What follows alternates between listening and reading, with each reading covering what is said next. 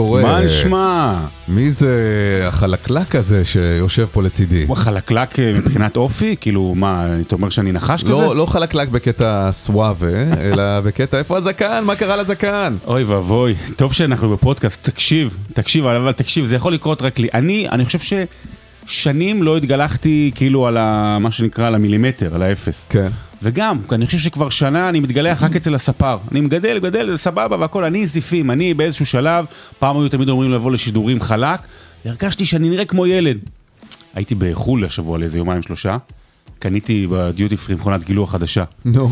השתמשתי בפעם הראשונה מכונת גילוח, סכין- חבל על הזמן. סכין או לא, מכונה? לא, מכונה, חבל על הזמן. כן. אבל טעיתי במספרים. או, וזה כבר חתך לי את הס... עד... הכל עד הסוף. כן. אמרתי יאללה, נראה כמו ילדים בני 17. אז מה עשית על האפס כזה? אה, ה-0.4. אפס גבוה, אפס נמוך. 0.4, כן, כן, הלך עליי, הלך עליי, זה אני מקווה שאף אחד לא יראה אותי עד שבוע הבא. זה קרה לי פעם לפני תוכנית של אדיר מילר, שהתארחתי אצלו ואני מגלח את הראש, אבל אני לא מגלח על האפס אפס, וזה בדיוק קרה לי ככה יצאתי אין, מדהים מהמקלחת, שפעם זה- היה, כן, חלק זה עוד היה פעם באופנה. כן. מה קורה? אה, שמחה רוטמן, הוא עיצב אה, קו אופנתי חדש, זאת אומרת כבר אין יותר על הסכין, תשאיר, איפה שיש, תשאיר, זה- זה הלוק. איך עברת את השבוע הזה? עברתי בסדר. יחסית. אה, לא ישנת בכלל. כל- כל לילה עד שתיים בלילה תוכנית... אה, שידורים ארוכים, מה יהיה עם הקחקוחים? שידורים ארוכים ו- וקשים, קשים מאוד גם אה, מבחינת התוכן ומבחינת כל מה שקורה במדינה. אה, אבל אני מקווה שאנחנו נצא מזה, מה אני אגיד לך? אם לפחות היה ספורט שהיה נותן לנו תחושה טובה. נכון. לפחות זה, גם זה לא.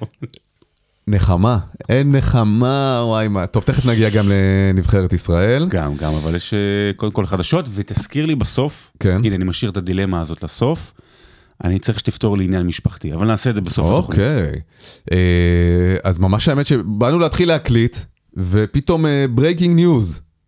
ברק כן, בכר? כן, ברק בכר, זה ONE מפרסמים, ממש אה, לפני דקות אחדות, לא משנה מתי הקלטנו את ה pod, ברק בכר סיכם עקרונית בכוכב האדום בלגרד. עכשיו, אה, עוד לא סגור, עוד לא חתום, יש שם תמונה שהראו מה שנקרא שיחה כנראה איתו, ממש אה, כבר נערך משא ומתן. יש פה שני חלקים לדבר הזה. קודם כל, רק נגיד מי זו הכוכב האדום בלגרד. כוכב האדום בלגרד זו קבוצה, הקבוצה הכי גדולה בסרביה, זו האימפריה של סרביה, זה המכבי תל אביב כדורסל, אם תרצו, של הכדורגל הסרבי. אה, כרגע גם, תדעו, אלופת, ב- בדרך לעוד אליפות אה, בסרביה, מובילה ב-18 נקודות בטבלה. סגנית אלופת אירופה לשעבר, ממש הייתה גם בגמר אה, גביע אירופה לאלופות. אבל מה שמעניין שזו הקבוצה שמכבי חיפה וברק בכר הדיחו במפתיע עם ניצחון ענק שם בסרביה במוקדמות ליגת האלופות. זה קורה הרבה פעמים זה לא אגב, מפתיע, כן. זה קורה הרבה פעמים שקבוצות פוגשות יריבות אה, מפתיעות ופתאום מגיע משהו בלתי צפוי כזה, זה יודע, כמו הסיפור הידוע על רונלדו ומנצ'סטר יונייטד, שהוא הגיע עם אה, ספורטינג ליסבון. ספורטינג ליסבון, שיחקו נגד זה, פרפר שם את אה, מנצ'סטר ואחרי זה השחקנים של יונייטד אמרו לאלכס פרגוסון שהיה אז המאמן, אנחנו צריכים אותו בקבוצה. אז יכול להיות, הוא גם גרם לפיטורים של המאמן דאז, אה, אחרי שניצחו. ושמע, קודם כל, צד אחד, זו ההחלטה הנכונה של ברק בכר אם זה יקרה, כי די, הוא כבר עשה פה הכל, הוא לא רק המאמן הגדול ביותר בדורנו. דיברנו על זה באחד הפודקאסטים הקודמים אני חושב, שהגיע זמנו של ברק בכר לצאת לאירופה. כנראה. אה, כי דיברנו על זה או לא, שאני לא ממציא? דיברנו, אתה ממציא. לא, אני אגיד לך מה, התראיינתי בפודקאסט אחר, כן. לפודקאסט של אה, האוהדים אה, של מכבי חיפה. אה, הירוקים, הירוקים, אה, כלבים, הירוקים נופחים, משהו כזה. משהו כזה, כן, ושם אמרת. אמרתי שחד משמעית... ואז הורידו אותך מהאוויר. לא, אני חושב שכולם מסכימים, ברק בכר פנומן בקנה מידה מקומי, והגיע הזמן שיבחן את עצמו בחו"ל. כן. אבל אה, למה אבל במקומות... למה ולמה לא, כן. למה במקומות הקשוחים המחוספסים האלה? הרי יהרגו אותו שם אם הוא... באמת, האוהדים. הסרבים... זה לא הקופים הירוקים או הקרייזי רד של הפועל באר שבע. ואתה יודע מה זה אפילו לא- אפילו לא לה פמיליה. לא, זה אנשים שבאמת לחמו במלחמת האזרחים. זה אנשים ש, שטבחו בבוסנים. זה אנשים, באמת, זאת אומרת, אני, אני לא צוחק, ארגוני הטרור של מלחמת האזרחים אחרי ההתפרקות של יוגוסלביה, הם אה, מזוהים מאוד עם, אה, עם המועדוני כדורגל. הרבה פעמים מנהיגי האולטרס של האוהדים של הכדורגל הם באמת אנשים שהחזיקו נשק בידיים. לא, ו... לא ניגע בזה עכשיו, אבל המלחמה, ב... הטריגר המרכזי, אחד המרכזיים במלחמה, מלחמת האזרחים, הייתה במשחק כדורגל אגב. נכון. קרואטים נגד אה, שוטרים אה, יוגוסלבים, סרבים. כן, שם זה טירוף. וגם במובן הזה של... כמה אתה כבר עוקב אחרי הליגה הסרבית. היא לא משודרת אצלנו בארץ, למרות שאני מניח שכבר אצלנו כבר התחילו לעשות טלפונים. רצו אחרי הזכויות, כן. אבל, אבל זו קבוצת של ליגת אלופות. אם היא לא נכון. פוגשת במכבי חיפה, היא לא מעט פעמים נמצאת בשלב נכון. הבתים של ליגת אלופות. ובטח בליגה האירופאית, שזה גם... אה, ויש עליה יותר פוקוס אירופאי מאשר קבוצות ישראליות, אם המטרה היא להתקדם לליגות בכירות יותר. אה, אה, באירופה. וזה אולי מתאים לברק בכר, אתה יודע, לעשות את הצעד המדוד הזה, לא ללכת נגיד לבלגיה, כמו שגיא לוזון עשה, של... שם זה, עוד פעם, אתה לא הולך למישהי שהיא אימפריה ובטוח ליגת אלופות ולא דברים כאלה. אמ, הל- הלוואי שברק בכר יצליח, אני אומר לך, ברק בכר, להבדיל מגיא לוזון, אצל ברק בכר זה גם על בסיס כישורים בעיקר, והצלחה. רק. והמקרה שהזכרת קודם פחות. אה, אבל, שיהיה לו בהצלחה, אני מאוד אוהב את ברק בכר, אני חושב שאני מעריך מאוד, וזו דמות מאוד נדירה בכדורגל הישראלי, של מישהו שהוא גם רציני, גם מקצוען, וגם אה, מצליח. נחמד. וגם מצליח, וזה בלי ה... בלי ה... אין לו אשרם, כן. אין לו את ה... אש- אשרם, שנייה, אני עושה תת מילון. תת מילון. אה, אשרם זה כינוי לגדודי העיתונאים שהקיפו את אברהם גרנט, ובעצם... בלובי המלון לפני משחקי נבחרת ישראל. אשרם זה גם עיתונאים, גם ככה מקורבים, כן. כל האנשים ש- שדאגו לו. לברק בכר אנשים דואגים לו בגלל שהוא טוב, בגלל שהוא נחמד, בגלל שהוא מדבר, בן אדם שכמעט לא נפל ל- ל- למצבים לא נעימים, אה, לא טעה יותר מדי. הלוואי מבחינתנו שהוא היה הופך למאמן נבחרת ישראל, אבל עבורו אני לא מאחל את זה. כן. אז uh, יהיה מאוד מעניין, אם זה נכון וזה סגור וזה סופי, קודם כל הוא עדיין לא לקח אליפות כאן בישראל, עם לא, אה, מכבי לא, יש הוא לקח שבת. הרבה אליפויות, כן. אבל את השנה עדיין, השנה לא גמורה, למרות שזה זה, ויש משחק עונה בקרוב. כן. אה, שיהיה בהצלחה לברק ככה, אני באמת מקווה. שיצליח. טוב בוא נדבר רק אני אתקשר להדר זהבי אצלנו שיקנה את הליגה הסרבית.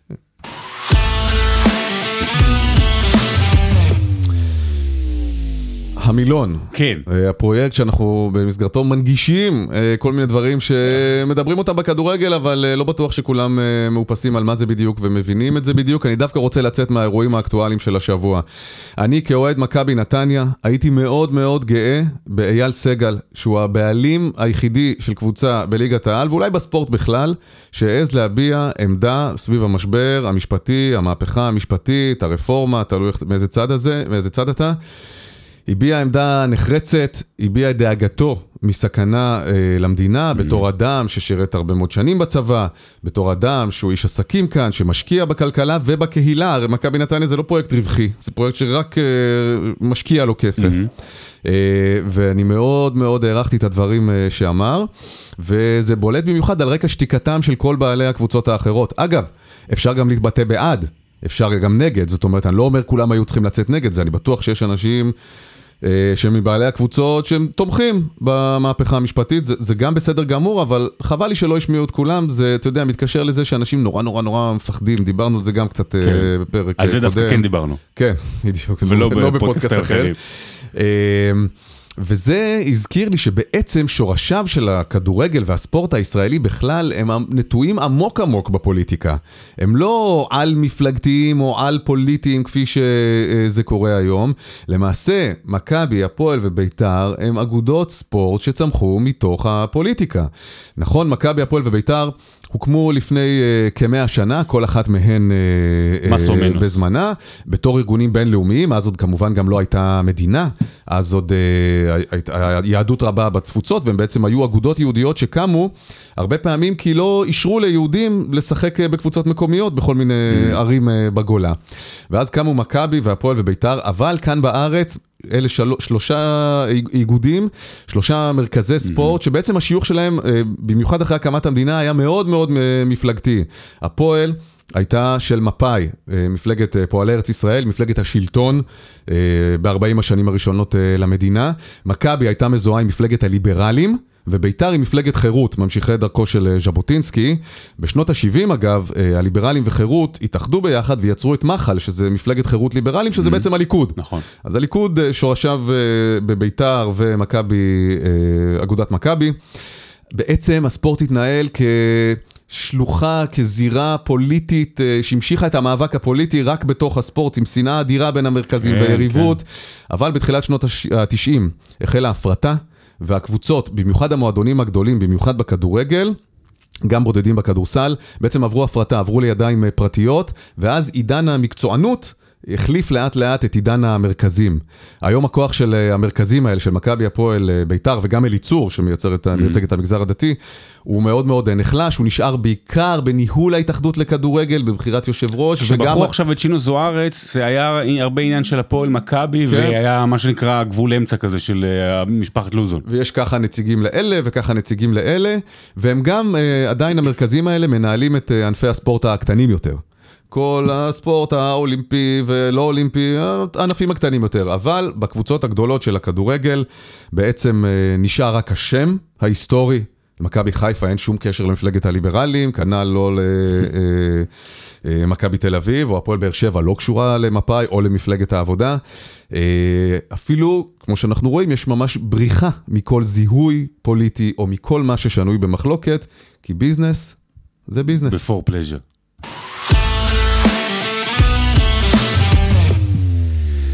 טוב, אפרופו בוא, בוא נגיע לפיל שבחדר.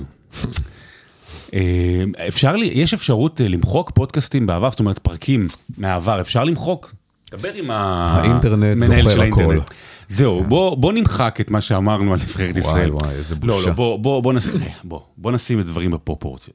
אז קודם כל אה, נפתח קמפיין מוקדמות אליפות אירופה של נבחרת ישראל. אה, אני בא להגיד מפסידה פעמיים, אבל לא מפסידה פעמיים. היא מסיימת בתיקו אחת אחת מול קוסובו בשבת, ואתמול מובסת בשוויץ. אתה רוצה להתחיל מהטוב או מהרע? מהרע. מהרע. אז זה אז שיחה ארוכה. תראה, קודם כל, באמת מה שקורה, וזה, וזה חלק, אנחנו בטח, אנחנו, אנחנו הרי נותנים את הפודקאסט הזה לאנשים ברשתות החברתיות, וזה שם שיחת ברזיות, וואו, וואו, איזו מהלומה ואיזה כסח הולך ברשתות וכולם עצבניים, וגם אנשים דיברו איתי ואין לנו סיכוי והכל גמור ואנחנו נורא נורא נורא, זה מוגזם כמובן, אבל אני יכול להבין אותם. אפשר להבין אותם גם, אתה אמרת, אני לא זוכר גם אם בהקלטה או בינינו, שאוי ואבוי אם לא ינצחו את. קוסובו. אוי ואבוי אם. לא ינצחו, כי, כי בגלל העניין הטעון של זהבי, זהבי, שהוא, אנשים מעריצים אותו, זהבי הוא כמו ביבי של הכדורגל. אנשים או מאוד מאוד מאוד אוהבים אותו, או מאוד מאוד מאוד שונאים אותו. ובגלל ההיעדרות שלו, בגלל הבחירה של חזן ובניון לוותר עליו, אז ממש שמחו אולי אפילו מהתיקו הזה עם קוסובו, להראות כמה זהבי חסר וכמה אי אפשר בלעדיו. תראה עם, מי חזן ובניון הסתכסכו. חזן כב- כביכול עם אוהדי מכבי תל אביב בגלל זהבי, בניון אוהדי מכבי חיפה שונאים אותו כבר שנים בגלל סיום הדרך שם, וגם הבלגן עם דיה סבא, אה, והעניין עם אצילי, שאומנם הוא פרש, אבל אה, למה לא נתנו לו גב, זה דיון אחר, ואולי אה, גם ערבים שהיו בעד הנבחרת אז יגידו עכשיו אנחנו לא כי אה, דבור אה, בגלל, גם הוא פרש בגלל שרקות הבוז, ופתאום המון שחקנים בעלי שם וחזקים אז הם פרשו ואז אפשר לבוא ולהגיד ואז בגלל זה גם הרעש הגדול ברשתות, הנה תראו מה יכול להיות, לכו הביתה. עכשיו, באמת שאתמול, תראה בוא נתחיל מקוסובו. היית עם קוסובו שהיא היריבה שלך, קוסובו ורומניה הם היריבות הישירות שלך על המקום השני בבית. היה פחות או יותר משחק שוויוני, אני מודה שציפיתי ליותר. שוב נתגלעו אותם בעיות אה, ארוכות שנים של העניין ההגנה וגם מיגל ויטור מי שמוזמן אה, ועשה גיור, לא גיור אבל אה, קיבל את הדרכון שלו הישראלי, לא עזר יותר מדי. וגם רז שלמה, שהוא בקבוצה שאני אוהד, זה הרבה פעמים מלמד אותנו על הפער בין האיכות בליגה לאיכות בזירה הבינלאומית. כן, והוא השתפר נורא השנה בליגה, אבל נכון. באמת שהוא היה לא טוב. ואפרופו זירה בינלאומית או לא, מי שהיה רע, גם במשחק הראשון וגם במשחק השני, זה אלי דסה. ודווקא אלי דסה זה היה נורא מאכזב, אה, הקפטן גם, אבל במובן הזה של, אוקיי, הנה אחד מאותם השחקנים עם ניסיון. הנה אחד שיש לו ניסיון בינלאומי עשיר, שיחק בהולנד, עכשיו הוא משחק ברוסיה, כבר מתחילות הטענות, הנה זה ה, מה שנקרא התגמול למי שבוחר לשחק ברוסיה, אז כמובן שזה שטויות. אה, אבל טעויות שלו גם במשחק הראשון וגם בשני, ואני חושב שאנשים יותר כעסו דווקא על המשחק השני מול שווייץ. אה, על הצורה, על הדרך שבה בה, בה נראית. אני, אני רוצה להוסיף uh, על קוסובו, זה התחיל מסעיר נורא, פתאום ראית בדקות הראשונות סולומון וגלוך מתמסרים, דריבלים, וואו, ברזיל, זה כמובן מהר מאוד... הזכרת שזה ישראל. דעך וחזר לפרופורציות האמיתיות שלו. מול שווייץ, מראש לא היינו אמורים לנצח. אפילו אבל, גם לא תיקו. אבל נכון, זה היה הפסד, בוא נגיד בחישובים של הנקודות מראש, ברור ששווייץ זה הפסד בחוץ, בחוץ בוודאי, בשווייץ, צפוי, אבל לא להיראות ככה. זו, אתמול הנבחרת נראתה כמו נבחרת שזאת פעם ראשונה שהיא משחקת uh, בזירה בינלאומית, כמו נבחרת שממש, uh, עכשיו יכול להיות שזה באמת כי הם מאוד מאוד צעירים ואין להם ניסיון בינלאומי, יכול להיות שזאת פעם ראשונה ששחקנים כאלה, שאנחנו פה, אתה יודע, בונים עליהם הרים וגבעות של ציפיות, כמו סולומון, כמו גלוך, כמו אחרים. עבדה, בריבו. עבדה, כן, בריבו, אנשים שבאמת, כמו שהיו אומרים פעם, לא קראו שרוכי, זוג נעליים אחד עדיין. צעירים, ילדים, מוכשרים, כישרוניים, עם עתיד גדול, אבל עדיין חסרי ניסיון. אי אפשר uh, לבנות עליהם כזה הר של ציפיות. וברגע האמת, לוקח זמן עד שאתה מקבל את הביטחון לשחק במסגרת בינלאומית, כמו שאתה משחק אה, בקבוצה שלך, או באימונים שלך, או, או בליגה שלך. זה נראה אחרת, וזה אתמול היה נראה לא טוב, זה היה נראה ממש כמו אה, אה, פערים בין קבוצת ילדים לקבוצת בוגרים. זה היה נראה כמו כשהיינו במוקדמות מונדיאל 94, או יורו 96, במובן הזה של, אני זוכר מפגשים מול בולגריה, שאז הייתה חזקה, או מול שוודיה, אז נכון שהיה לך את הניצחון הגדול על צרפת. צרפת, אבל... זה היה ב-94. כן, כן, אבל, אבל לרוב היית, לא. כאילו אם, אם היינו עוברים את החצי, אם היינו עוברים את החצי, אז היית וואו יופי, משחקים מסירות. אין, אין כבר גם אה, אה, אה, להתנחם בזה שהנבחרת נראתה טוב. אז אפילו בזה אתה לא יכול להתנחם. אי אפשר להתנחם בזה, לא, אני אומר כאן, אנחנו לא בעידן של להתנחם ממחמאות מהסוג הזה. צריך להביא תוצאות, צריך להביא נקודות, צריך להביא הישגים. נכון, לא הייתה ציפייה לנצח בשוויץ, אבל לא להיראות מחפיר. עכשיו, הם נראו מחפיר. הכעס, זה נכון, הכעס הוא מאוד מאוד גדול, אנחנו לא נגיד אה, פח, וזה נכון, זה לא רק סתם מחפיר, זה המילה הכי קשה שנשתמש בה. לא, כי זה ענייני, כן, זה לא מעליב אותם, הם נראו, הכדורגל היה מחפיר. עכשיו, העניין הוא כשהרבה באים בטענות לבניון ולחזן, אה, אמרנו על העניינים האישיים פרסונליים, על הניהול אולי, גם על שיטת המשחק, וישר אומרים, וואו וואו וואו, אם זה היה האוסטרים שהיו לפני, הרצוג ורוטשטיינר, התקשורת כבר הייתה יוצאת אליהם. יש בזה, יכול להיות שיש בזה משהו, אבל שוב, התקשורת היום מאוד מאוד מגוונת, ו- ותמיד אוהבים לקחת את החלקים השליליים ו- ולהבליט אותם נורא. Having said that, אני מאוד מאוד מאוד לא מתחבר לדיבור שהיה אתמול בלילה, נגמר, אין סיכוי, לא יכול להיות. קודם כל, כי מתמטית זה לא נכון, אבל לא, לא, אתה יודע מה? אנשים ואנחנו צריכים להסביר את זה.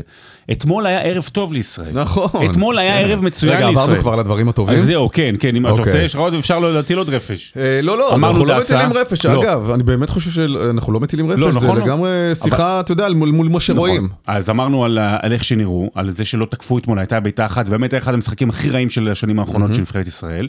אני אגיד שבמקביל אלינו, אותה סקוטלנד, שאנחנו כל פעם נלחמנו איתה בשנים האחרונות, משחקי עלייה מפה, מפלייאוף, מליגת האומות, וכאילו היו משחקים שוויוניים, ניצחה את ספרד. כן. את ספרד ניצחה אותה 2-0, ואז אתה אומר, רגע, למה אנחנו לא? למה אנחנו לא יכולים לנצח? אתה יודע, שנים לא ניצחנו נבחרת גדולה, נבחרת גדולה באמת, ושווייץ היא נבחרת גדולה. אבל ספרד גם בסוגריים זה רחוק מלהיות אה, ספרד, ספרד כן, הגדולה. גם, גם היא כן, מתחדשת כן. אגב.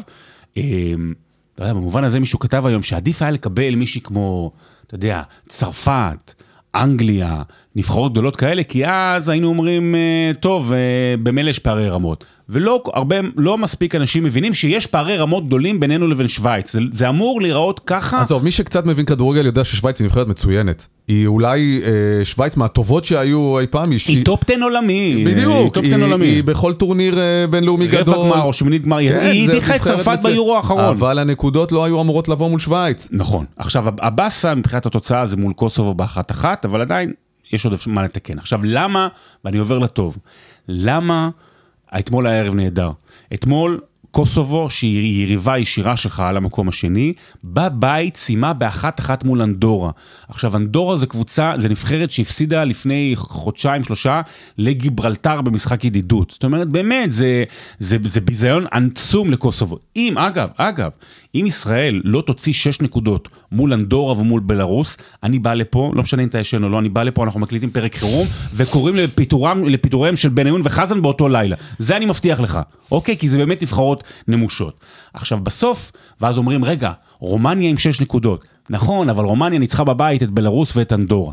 בסוף, בסוף, בסוף, כל הטורניר הזה ילך למשחקים האחרונים. מה אתה תשיג מול קוסובו, מה אתה תשיג מול רומניה. בגלל התיקו שעשית מול קוסובו בבית, אתה כנראה תצטרך לנצח את קוסובו בחוץ. זה קשה, אבל מפה ועד לבוא ולהגיד נגמר, אין סיכוי, אני יכול להבין את התחושות תסכול, באמת נראה נורא. אבל לא, רגע, זה גם לא, זה לא ריאלי, זה, זאת אומרת, זה לא ריאליסטי להגיד אה, שנגמר הסיכוי. כי... זה מעצבן, זה סתם כן, בשביל לא, לא, ה... זה, זה מתסכל להתחיל להיות אחרי שני משחקים עם נקודה אחת, זה ודאי מתסכל, אבל זה לא נגמר שום סיכוי, וברגע שאתה מוציא מהמשוואה את הנקודות מול שווייץ, אז אתה בקרב מול קוסובו, ואתה יודע מה, אה, צריך לנצח אותם שם, ואפשר לנצח אותם שם. אה, אני, ברגע ששמעתי על התיקו הזה בין אנדורה קוסובו. וקוסובו, אוטומטית התחלתי להילחץ מאנדורה. כי, אתה יודע, אתה לא ניצחת את קוסובו. כן, אולי, נחלץ ניצחון שם. זה כרגע, אתה, לא בא לא. לפרק. אה, אני אסכם את הדיון ואני אגיד... רגע, לפני שאתה מסכם את הדיון, אוקיי. אני רוצה להגיד עוד משהו טוב, דווקא לזכותם של בניון וחזן. אה, הבחירה ללכת עם הרכב מאוד צעיר ושחקנים אה, כישרוניים, אבל חסרי ניסיון, היא בחירה לא מובנת מאליה. ברור שיותר קל לזמן את זהבי, וברור שיותר קל לזמן את אצילי ולזמן את. דיה סבא, קל. להילחם, מה שנקרא, ו- לוותר על העקרונות כדי שהם יגיעו. וזה זה הם שחקנים טובים, אבל פה נדמה שיש אה, אה, דרך וחשיבה ואיזושהי... אה, אז למה גלוך לא פתח אתמול? אידיאולוגיה, ואני מאוד מקווה שזה ישתלם. כל מי שבחיים שלו התחיל איזושהי דרך ארוכה, יודע שזה, ששום דבר לא הולך קל בהתחלה. זה- ו- ואתה רק מתחשל מזה, כי אם היינו ככה באים ומדלגים, הכישלון היה מגיע מתישהו. כן. עדיף להתחיל מהקושי. לתקן בתנועה ולהצליח בהמשך. אז אני עדיין נותן להם את הקרדיט אה, לפחות אה, אה, על הדרך הזאת ועל הבחירות האלה, ואני מאוד מקווה שבאמת זה יוכיח את עצמו. כן היה עוד דבר רע שלא פתחו אתמול עם גלוך, זה תסכל, ואני רק אגיד, אתה יודע, המשחקים הבאים ביוני, אפשר למצוא מלון שאין בו מיטות זוגיות, ואין פה, יש פה חדרים זוגיים, ואז אתה מסנדל את עצמך וזהו, וזהבי יבוא. בדיוק, זאת אומרת שצריך למצוא מלון שיש בו רק חדרי, חדרי יחיד. קטנים, כן, כן. מלון רווקים כזה, מלון... אה,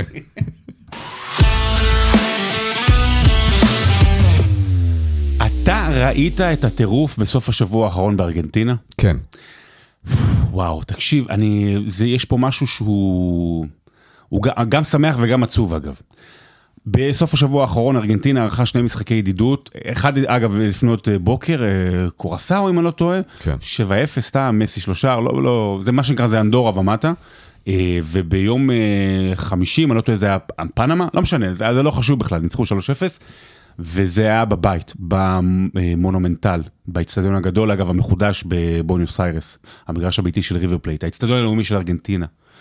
ואלה היו תמונות, אתה יודע, יותר, יותר, דמעות, יותר דמעות. מרגשות אפילו מגמר גביע העולם. זה היה הפעם הראשונה שארגנטינה, מה שנקרא, עם הגביע, סליחה, עם מסי, עם כולם, חוזרת אני הביתה. לא- לא מורידים בעריכה. לא, לא אתה- מוריד, אני מקווה שהבינו מה זה היה, צפרדע. זה סמ- סמי- סמי גרפס. צפרדע נכנסה לשידור. אה, ארגנטינה חוזרת הביתה, ובעצם חוזרת להראות את גביע העולם. אני שמעתי עם ארגנטינאים, שזה היה אפילו יותר מרגש, שהיו שם, שיותר מרגש מנגיד מה שהיה בגמר גביע העולם, כי נגמר המשחק, מה תעשה בקטר? אין לך שום דבר, אין לך אפילו גם אלכוהול, שום דבר.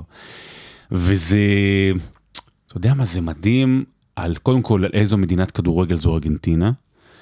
וזה הראה לנו, אתה יודע, שאת הקסם של הכדורגל במובן הזה, אנחנו נמצאים בעידן שבו הכסף שולט וחוגג, וסיטי גדולה ופריס סן ג'רמן, ורק אם הגדולות אה, איכשהו נופלות אתה מבסוט. למה הנה, אוק- אוקיי, אפשר לנצח מישהי שהיא מביאה מגן ב-100 מיליון, אני יודע.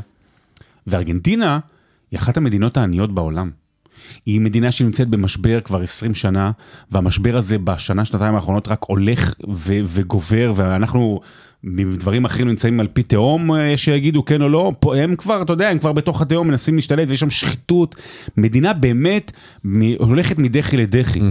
וזה שיש להם את האפשרות, אתה יודע, לברוח לתוך הכדורגל, כן. לשמחה הזו, מצד אחד לקנא, מצד שני, רגע, יש שם טירוף שהוא, אני לא יודע אם מדינה נורמלית הייתה יכולה להיות חלק ממנו. תראה, זה עידן של כסף, אבל בעידן של כסף אנחנו מחפשים את הסיפורים, אה, וגם בתוך הכסף אפשר לרגש. הסיפור עם מסי, אין אה, תסריטאי הרי שהיה יכול לכתוב אותו ככה. גם מנצ'סטר סיטי, קבוצה שכולה נולדה, בוא נגיד, הלידה המחודשת שלה היא בכסף, מתי הם אה, כבשו את ליבם של ההמונים? ב-2011 או 12, כן, עם האליפות הראשונה. לא תראו דבר כזה לעולם, נכון? גול דקה 93 ו-20 שניות של אגוורו, כן. שמנצח ולוקח בעצם אליפות ממנצ'סטר יונייטד. אז אה, גם בעידן הכסף אפשר לרגש, גם בעידן הכסף, פשוט, אה, אתה יודע, זה, זה עולה קומה מבחינת אה, הרף שמרגש אותנו. כמו סרטים הוליוודיים, אנחנו צריכים אותם uh, חזק יותר, uh, באפקטים יותר גדולים כדי להתרגש, ככה זה גם בכדורגל, אבל זה עדיין יכול לקרות, ולראות את מסי נוסע בהייווי בארגנטינה, בבואנוס איירס, ואנשים במכוניות לידו, ב-90 קמ"ש, משתגעים שהם רואים אותו, והוא פותח את החלון? פותח את החלון ועושה להם שלום תוך כדי נסיעה, זה... ואתה רואה איך הם אה, משתגעים כאילו מהתרגשות, זה... ובמסעדה שהוא היה בה, שלא, מה שהיה שם קיטור, כן. אה, אי אפשר היה לצאת. אה, רק, אבל אני רוצה להגיד דבר אחד, מהמם. עדיין מרדונה גדול יותר.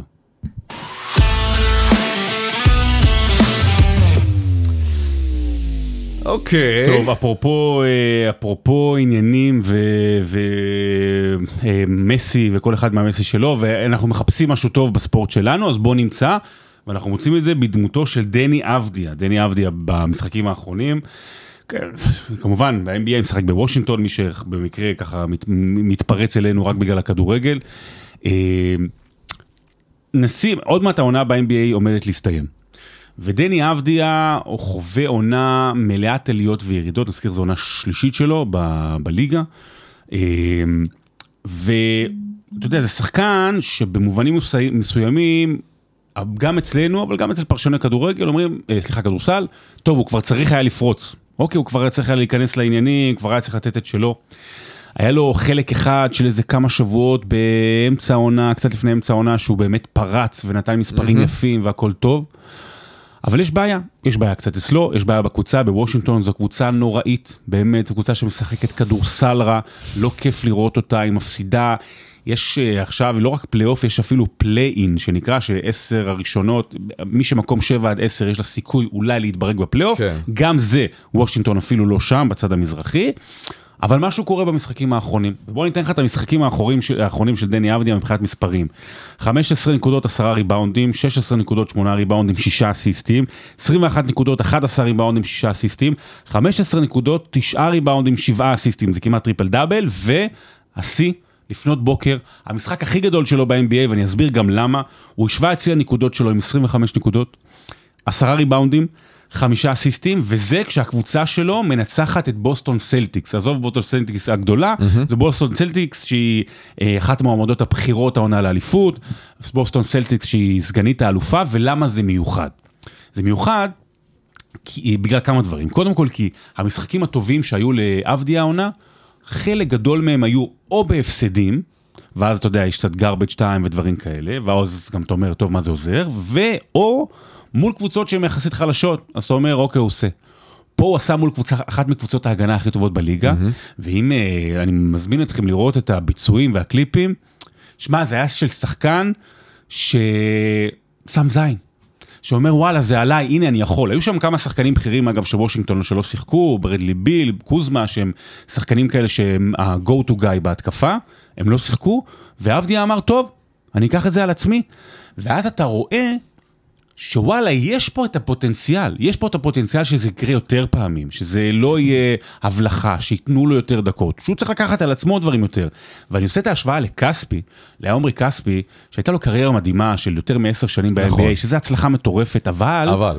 לא, היו לו משחקים, סליחה, היו לו משחקים שהם, אה, הוא התפוצץ אה, נקודות, אבל אצל כספי זה היה, או שהוא ככה עומד במקום טוב לשלוש וזורק וקולע, או שהוא עושה תנועה, היה לו, הוא היה מתמצא נהדר בתוך מה שנקרא, על הפרקט, מתחת לסל, עושה את התנועה, מוסרים לו, והוא קולע.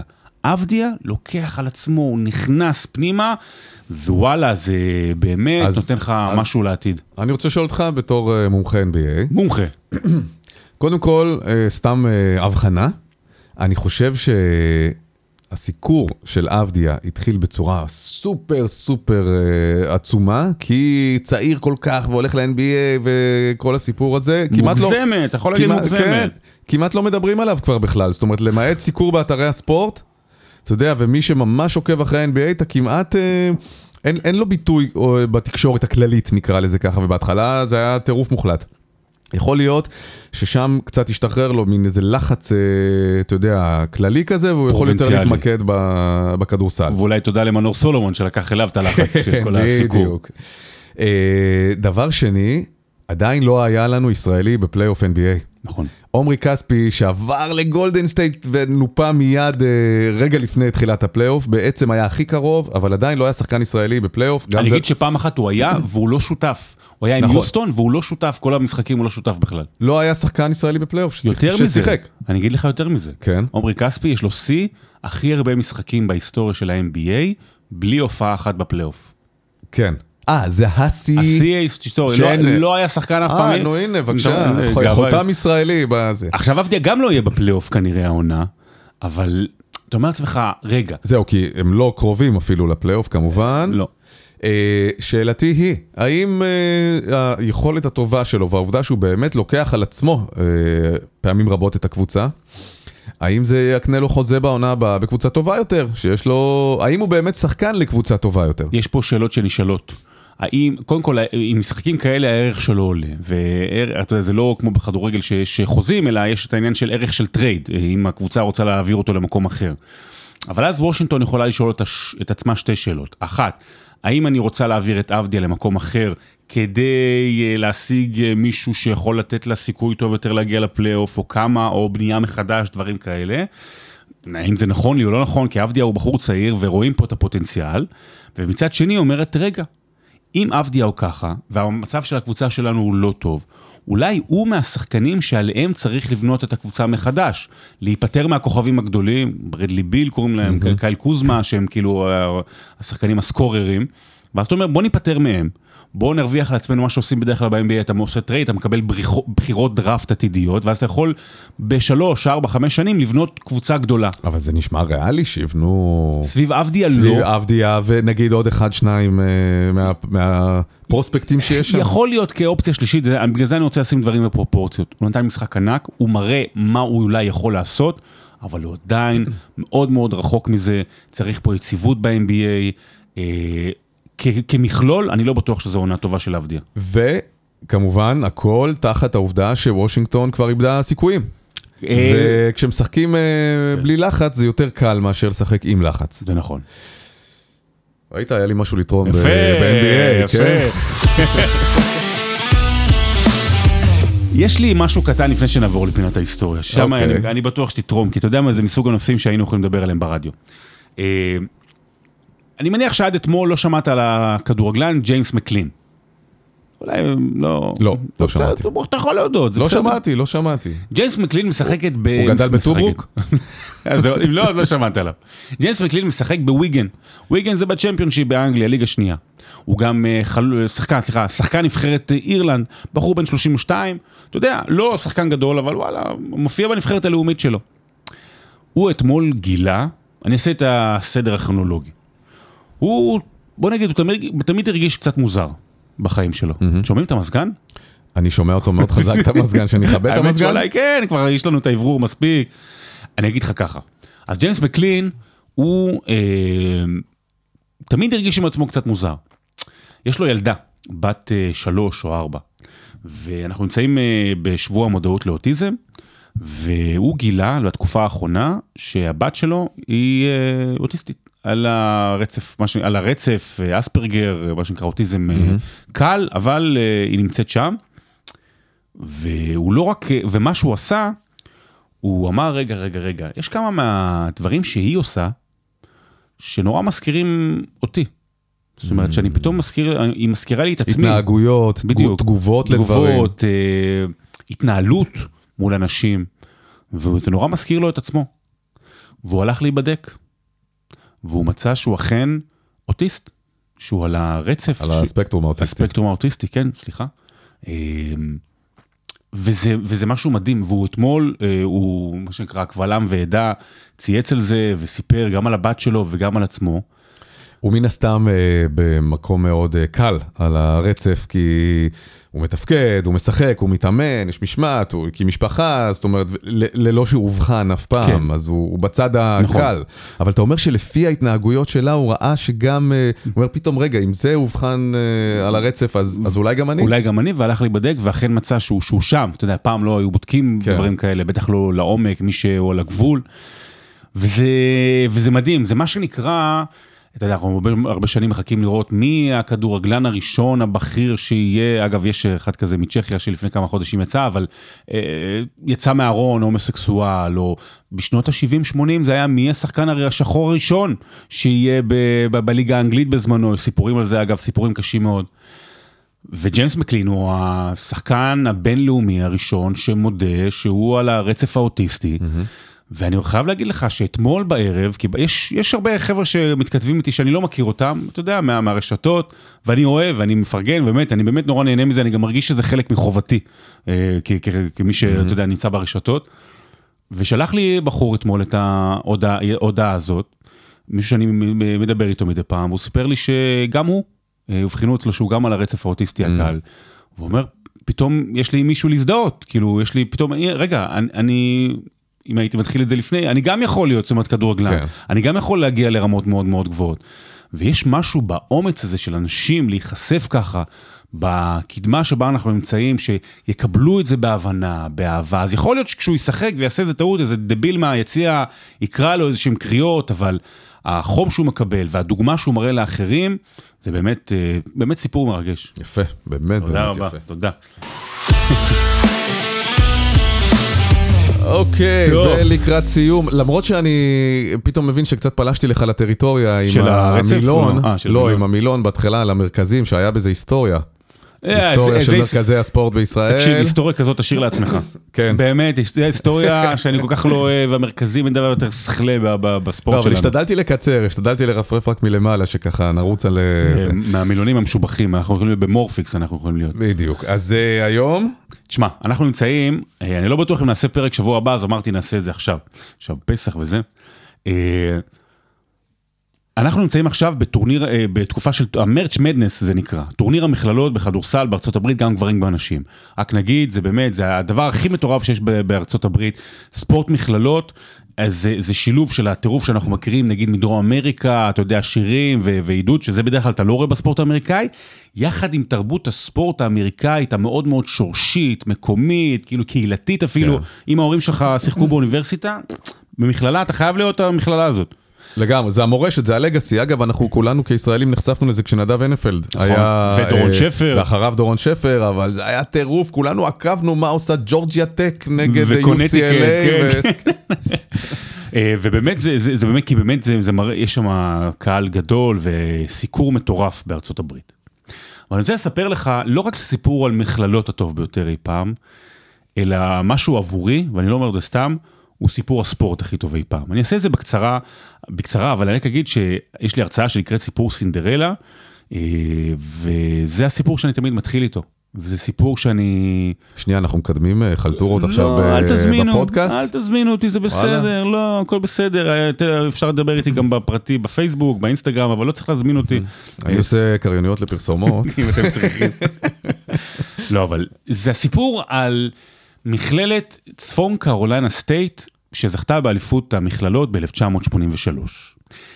אני אלך להתחלה, מכללת צפון קרוליינה סטייט, אה, בעיקרון קבוצה שזכתה כמה שנים לפני זה באליפות, אבל באותו קיץ של 1982, אף אחד לא נותן לה סיכוי, אתה יודע, פרשנים, יחסי הימורים, ש- שזה עניין מאוד מאוד משמעותי בספורט בכלל, בטח במכללות.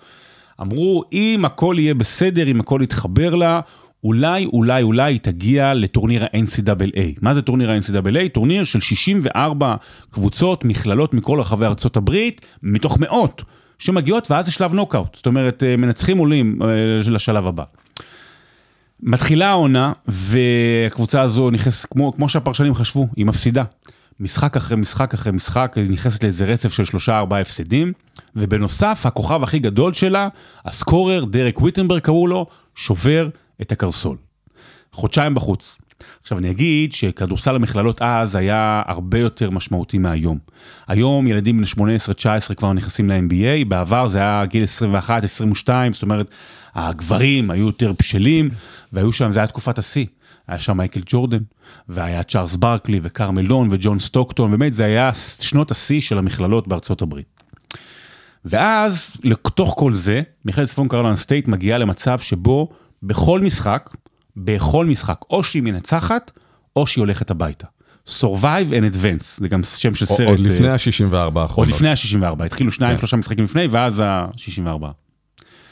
והיא מנצחת. משחק אחרי משחק היא מנצחת כשהיא כל פעם אנדרדוג. והיא מנצחת בדרך את מייקל ג'ורדן במכללת צפון קרוליינה. היא מנצחת פעמיים את רלף סמסון ווירג'יניה. רלף סמסון היה שלוש פעמים ברציפות שחקן השנה במכללות. השחקן כנראה הכי טוב בהיסטוריה של המכללות, והם ניצחו אותו פעמיים. ובשבעה מתוך תשעה משחקים הם מנצחים בפער של שלוש נקודות ומטה, שהם חוזרים כל פעם מפיגור לא נורמלי, אז כמעט לא זרקו שלשות, לא, אין שעון 24, אין שעון 30, זאת אומרת הקבוצה יכולה אפשר להעביר את למשוך הזמן, זמן בכיף. משהו מטורף. והיא עושה את זה, ואמריקה מתאהבת בה, ונותנים לה את הביטוי קבוצת הגורל. ובגמר, בגמר היא פוגשת את מכללת יוסטון. במכללת יוסטון משחקים ביחד, אה, זה אולי אחת הקבוצות הכי גדולות אי פעם, אקים אולג'ואן וקלייד דרקסלר, שהפכו להיות מהשחקנים הגדולים ב-NBA. והיא מנצחת אותה עם סל ניצחון בשנייה האחרונה, הטבעה אחרי האיירבול, משהו מטורף. אבל למה הסיפור הזה גדול? בגלל הכוכב של הסיפור. לכוכב של הסיפור קוראים ג'ים ולבנו. ג'ים וי, זה המאמן. ג'ים ולבנו באימון הראשון, אגב הוא בא ושינה לגמרי את עולם המכללות, הוא בא, הוריד חליפה, הוריד עניבה, הוא דיבר לשחקנים בגובה העיניים, היה בחור ניו יורקי ממוצא איטלקי עם כריזמה מטורפת, שהמוטו שלו בחיים היה, אנשים רגילים עושים דברים בלתי רגילים. הוא הגיע לאימון הראשון, באמת, אני תמיד כשאני מספר את זה אני כמעט בדממות. והוא אומר לכולם שלום, רובם לא מכירים אותו, הוא שם את השחקנים אה, מול אה, טבעת הסל על קו העונשין, הוא אומר להם, טוב, קחו כדור. טוב, עכשיו זרקו את הכדור הצידה, לא צריך כדור. הוא הולך והוא מביא סולם. הוא שם את הסולם מתחת לטבעת.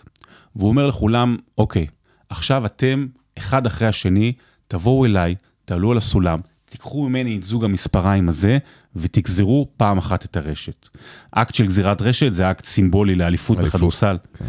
והוא אומר להם, אם אתם תעשו את זה פעם אחת, אם אתם תראו את זה באופן פיזי מוחשי, אתם תאמינו ותוכלו לחלום על זה בלילה שזה אפשרי.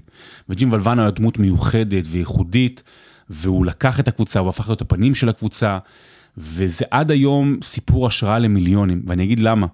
בשנת 2009, היה, היה אמ, פרסום, הייתה פרסומת לחברת מכוניות בסופרבול, יש שם מלא פרסומות בהפסקה, וכולם רואים, כל אמריקה.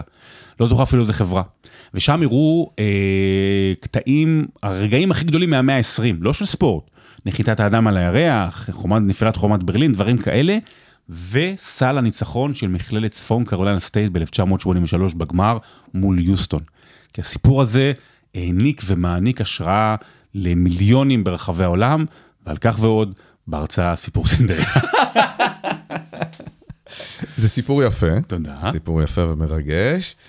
אני לא יודע אם הוא הכי גדול בתולדות הספורט. לא, לא הכי גדול, כן, הכי כן, טוב, הכי טוב, הכי טוב, הכי טוב. אה, מה, אליפות של לסטר אה, בליגה האנגלית? אגב, גם זה כן? בהרצאה. זה, אה, זה גם בהרצאה, מה אתה לא, אומר? זה צירוף מקרים.